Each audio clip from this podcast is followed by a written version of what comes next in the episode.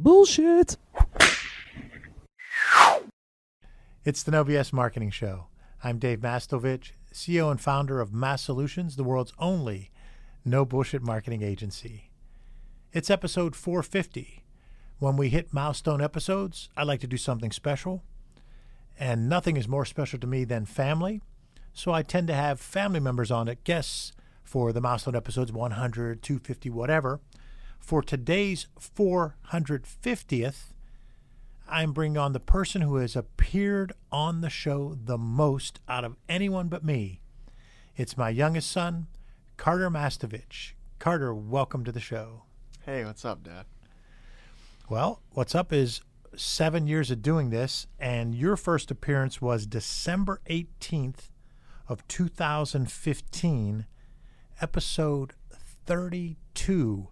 That would have put you at about, I guess, 11, 12 years old. What do you remember about that episode? Well, we were in our old house, and we were actually in your office at our old house, and we had a little mic that was as big as a phone. And if you go back to that quality, the quality is not good for sure. and you can hear my raspy voice, like I just smoked a bag of cigs. Let's pretend for a moment we've entered a parallel universe, free of BS and full of bold solutions. That's what no BS marketing is all about. I'm your host, Carter Mastovich, and let's cut the BS. but um, what was so funny about it was we were doing, I loved Flo at the time with Progressive, and you loved the messaging behind Flo. So we were talking about the Cavs and the Thunder and I don't know if what you remember about that show, but I know we did hit the bullseye and stuff like that, which is pretty cool. Um, I think the Cavs beat the Thunder 104 to like 98 or 100, and LeBron had a shot in the final minute, and that was against KD and Westbrook, which is pretty cool. We got to see that. So, well, I do remember pieces of that episode, and I do remember the recording on the portable unit that we had. So when we started the podcast, it's interesting because the podcast idea first came about 2009, 2010, and I bought some equipment. Was working with an old friend, actually one of my first mentors, David Smith, who is an audio guru, and he was pushing me to do a podcast because he felt that it could leverage my background in radio and TV and so forth. And I just couldn't pull the trigger. So I had bought this equipment, did nothing for about five years, then decided to start the podcast. And at the beginning, I did a lot of guest shows.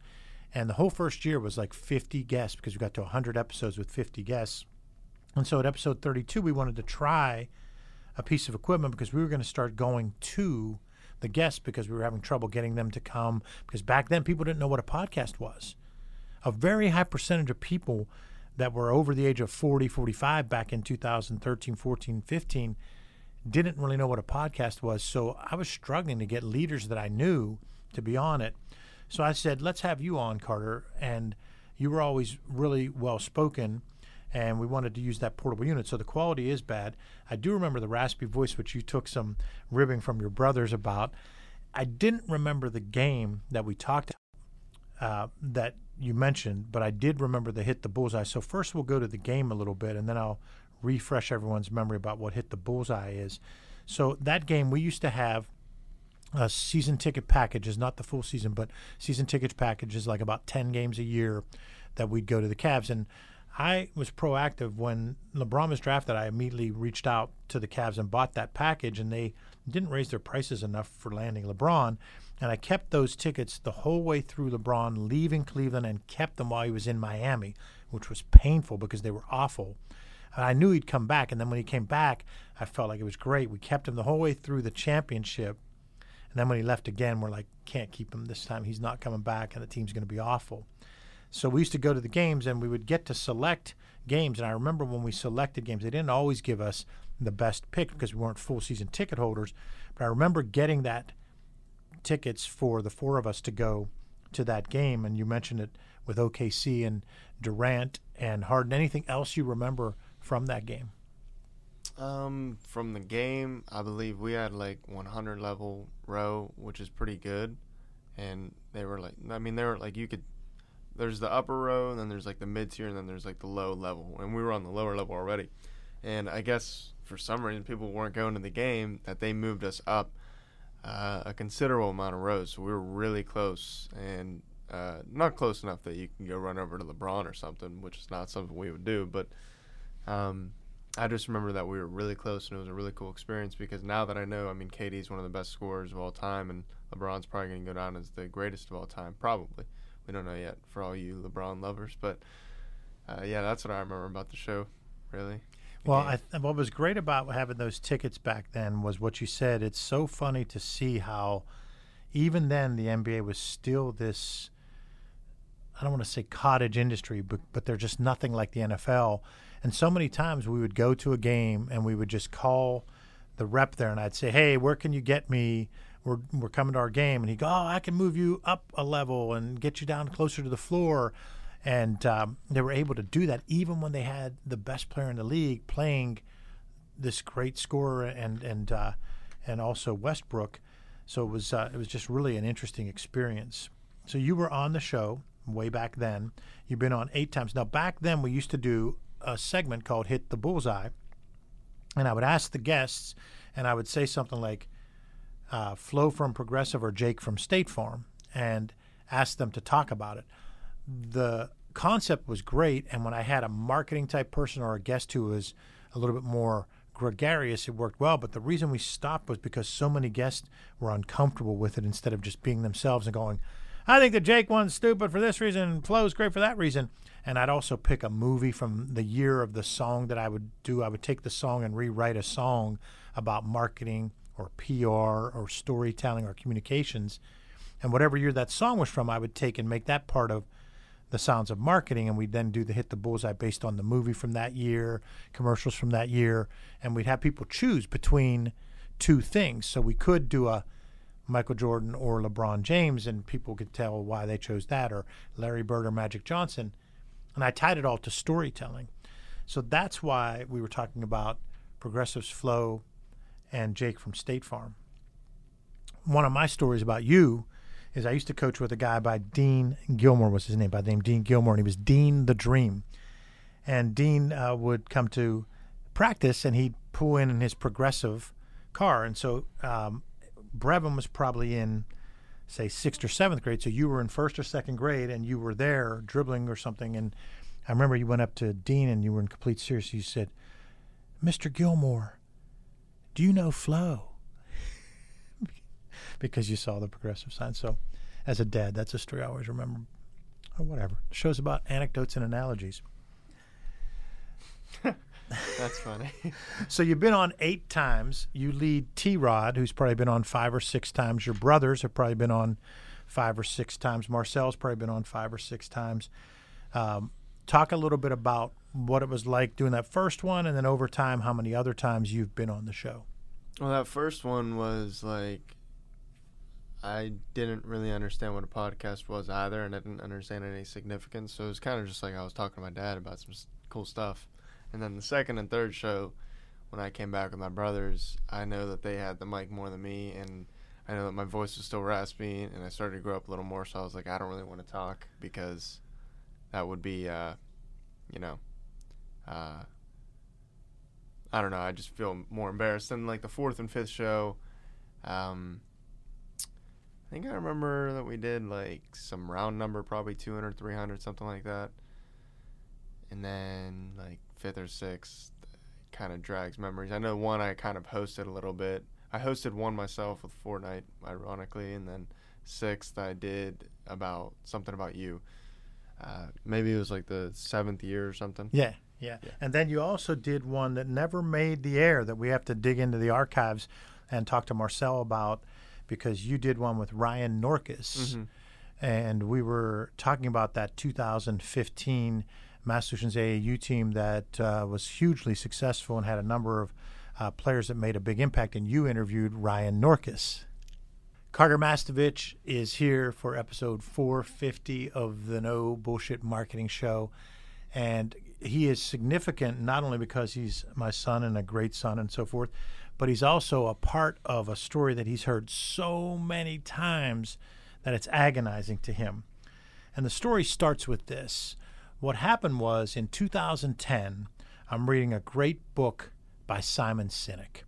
And the book is called Start with Why. I'm reading this book and it's moving me because it's telling me as an owner, a leader, a CEO that we have to start with why, our why or reason for being for the company.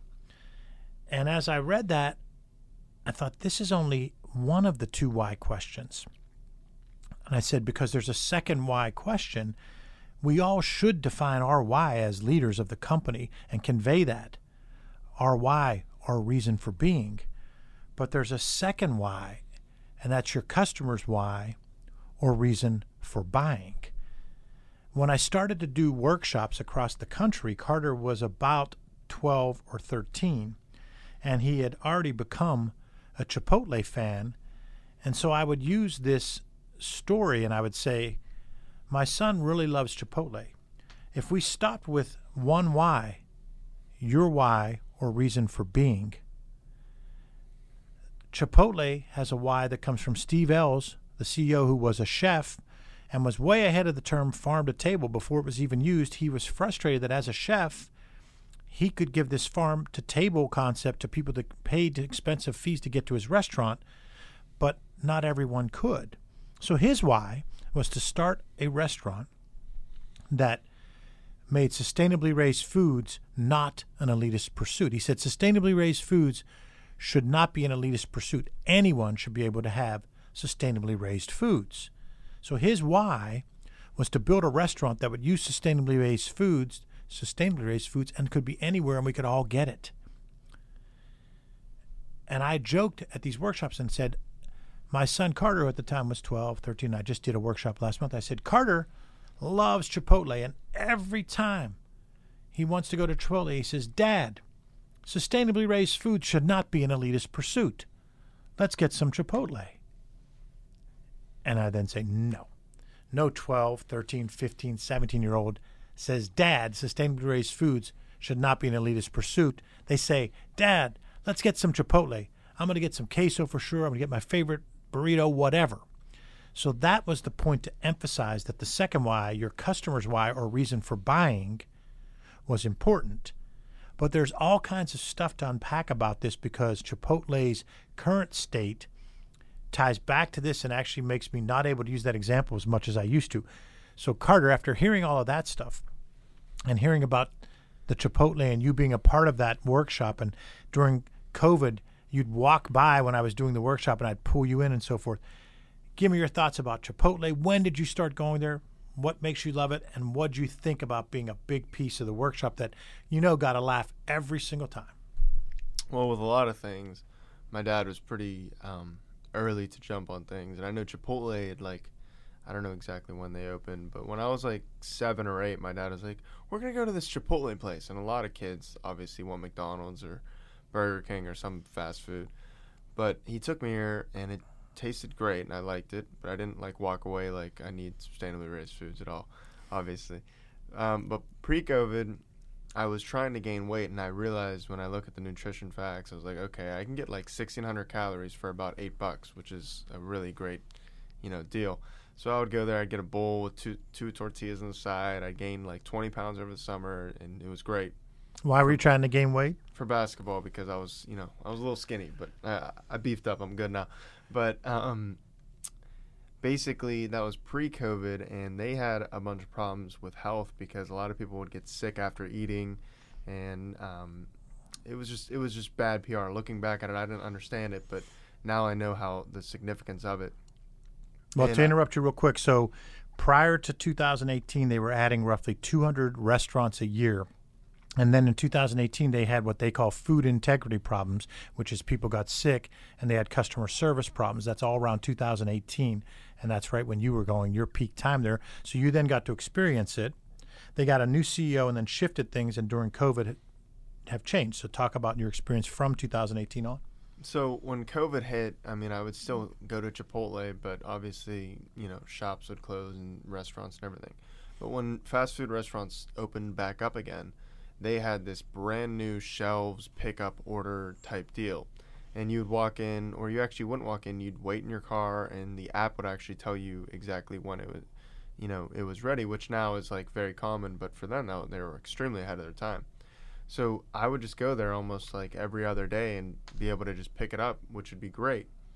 Um, but what I what I realized with their when I when I read articles about it, they shifted their entire model of eat in here to completely trying to go online. Obviously, we had to with COVID, but they were trying to do that beforehand and they couldn't get it going because no one wanted to do just order pickup.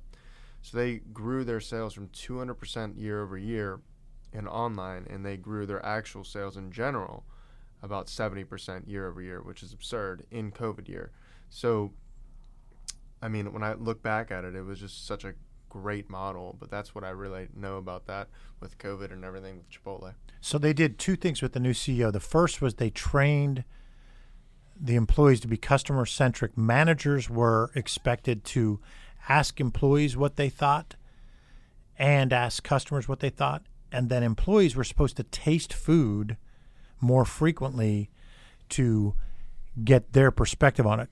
Talk about how you think that could help improve quality. You're not seeing someone at McDonald's or Wendy's tasting the food to check on the quality. Talk about that as a customer, what you think about that. Well, ironically, I'm actually watching the founder in one of my classes for uh, macroeconomics, and uh, you mentioned McDonald's. They obviously don't do that now. It's all like frozen. They just put it on the thing. But back in when McDonald's first started, they had the speedy system, etc. But they would have their chefs taste their food and they would make sure, oh, well, the burger's not done correctly and you have to redo the whole batch or something like that. So Chipotle kind of is doing their old McDonald's system and they're bringing that back that you actually taste your food and realize what it is and you add more salt here, more seasoning here. And when they make a mistake, like let's just say that the steak is too hard or there's too much fat in it and it, it's not cooked right. Um, I've had experiences of that that it's too chewy, it's terrible, so I have to, you know, make a review about it not a review, but I actually contact their customer service, and they're really great. They do buy one get one free orders. They give you free entrees, so they've gotten a lot better with their customer service for sure. Because in the past two years, I haven't really had any bad experiences.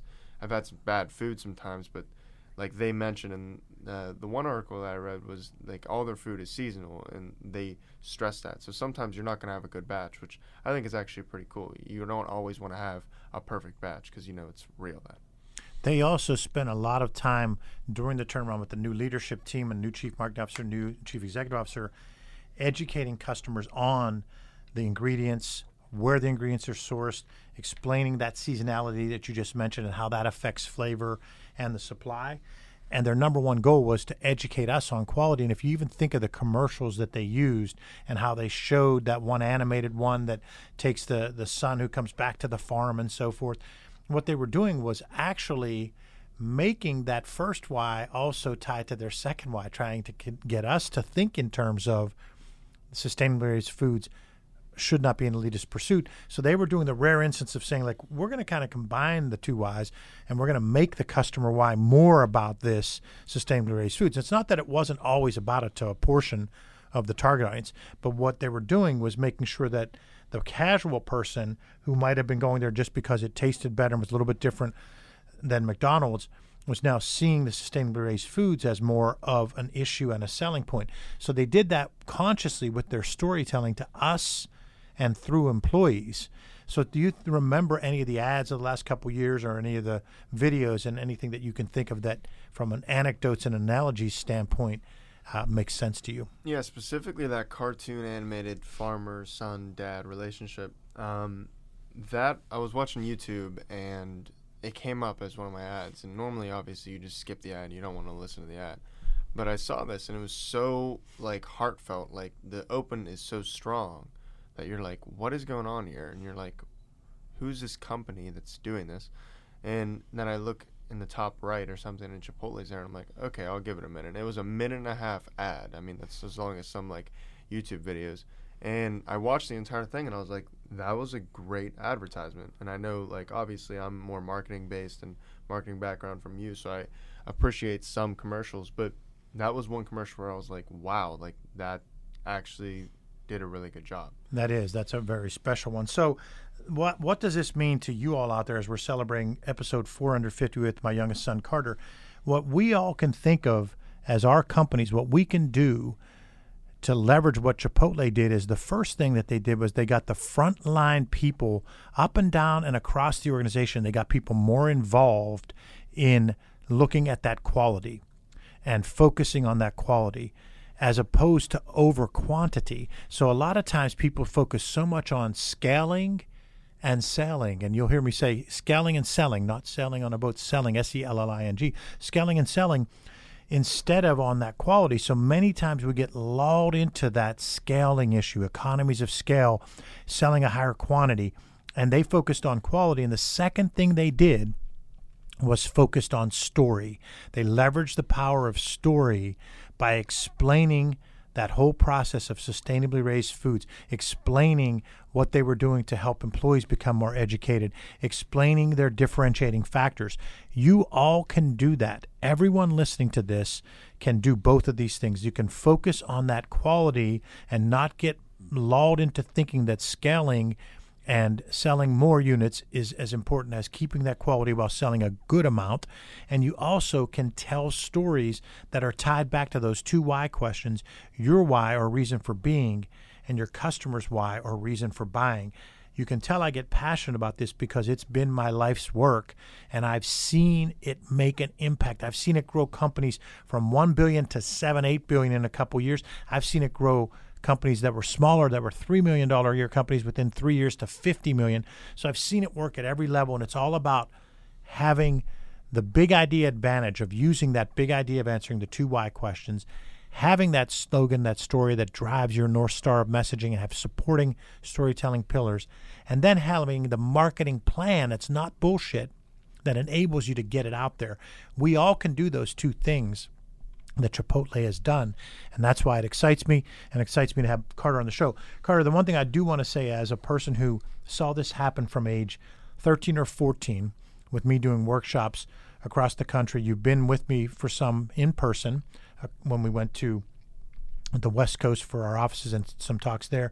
But during COVID, you constantly were hearing me do that analogy, and I, I delivered it the same way, and, and I enjoyed the laughter every time you know, were you completely annoyed by that? Just be honest.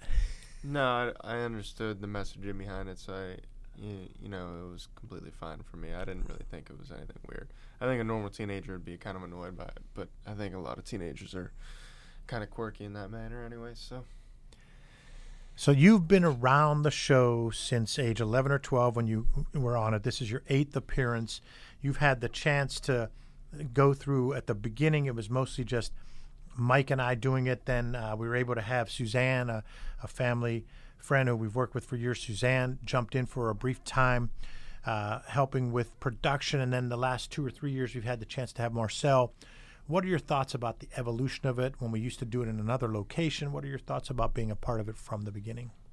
I think it's really cool. I think like like what I said earlier is that you were always ahead. Um, a lot of people that I see uh, with like different podcasts or something, and some kid, not not some kids, but some young, um, like twenty year olds or millennials, you could say, um, they try to start podcasts and it's terrible. And I, I'm not like shaming them, but I'm just saying they kind of do it just because they see Gary Vee doing it or Bill Simmons with your podcast, The Rewatchables that you love, I think, right? Hey, and, remembered that, yeah. Yeah, and um, like podcasts that are just not done the right way, they're just doing it just to do it that's one thing that I've always liked about our, our show, your show, is that you really are doing it the right way and it sounds great and it's gotten so much better over time because when it first started it was not did not sound like amazing but it was still better than a lot of them. But now it's very professional which is really cool. David smith would uh, argue with you because one one of the funny stories quick anecdote for episode 450 is the first 50 or so episodes i had one of the top audio producers in the world, a person who is hired whenever there's a court case and someone has a a phone message that you can barely hear and it's grainy. He's called in for these controversial cases to fix that audio. He was fixing the audio on my show as a friend and a mentor uh, from early in my life when I was in radio, and he taught me my early radio days. He was doing this at no charge for probably like the first forty or fifty episodes. So the the air the air on air quality in episodes one through forty is probably better than it is today, even because of how he cleaned it and everything. But we were just not as sophisticated as we are now, and we did way more guest focused shows. Whereas now we're trying to have a mix now that we're back out of COVID, and we've got the Zoom option. But for a while, all during COVID, we went to just individual ones. And even prior to that, we got feedback from our audience who said that they liked the individual ones more. But we are going to get back to more guest focused ones. So that is a little quick anecdote about David Smith, one of the top sound engineers in the world, was actually helping with the show at the early days. But we were upstairs in. Uh, a, a rented studio from our landlord next door, Pittsburgh Videotech, and then we decided to create the lair. And it's hard to believe, but the lair is four and a half years ago. It was before Labor Day of 2017. So we're going to be at five years in the lair uh, later this year here in 2022. Yeah, COVID really makes everything just so much older. Like anything before COVID feels like it was five years plus. It's just so weird. But yeah, that that's pretty cool with the lair fact. Well, we've got a lot going on. We added video when Marcel came aboard, and um, we've got video clips. We shortened the clips. We've got a lot of LinkedIn presence coming soon. Is going to be no bullshit tequila talks. It's going to be a YouTube series. It's going to be a lot of fun. Everybody knows that uh, I'm a former DJ who loves storytelling and tequila. We're going to maximize that as well. So for episode 450, we want to thank the league leader in appearances, Carter Mastovich, for episode 450, and thank you for listening to another episode of the No Bullshit Marketing Show, recorded here in our studios in downtown Pittsburgh, Pennsylvania. Remember, ask yourself, what's the big idea? And build your story around the answer. It's all about bold solutions, no BS.